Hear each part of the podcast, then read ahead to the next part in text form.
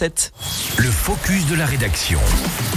Dans ce focus de la rédaction, Domitil, tu nous fais découvrir un festival local, Altis, Attitude. De quoi s'agit-il ? Alors, connaissez-vous la bobine ? L'initiative vient donc de ce cinéma de Mariniers qui propose, grâce à ce festival, hein, des films de montagne diffusés dès aujourd'hui. Ça se poursuit la semaine prochaine, du jeudi au samedi. Si vous n'en avez jamais entendu parler, ce festival Altis Attitude existe tout de même depuis cinq ans. C'est la sixième édition cette année. Ce n'est pas hein, le premier ni le dernier festival de films de montagne proposé dans la région, mais ce qui est original avec ce festival, c'est que chaque film est présenté en présence des sportifs, présentateurs qui y ont participé, de quoi permettre donc un échange intéressant avec le public, d'approfondir un peu le sujet. On y trouve donc de nombreux sports, du parapente, du ski d'alpinisme en passant par la cascade de glace, le V T T, l'escalade jusqu'à la highline, le tout dans les Alpes ou ailleurs.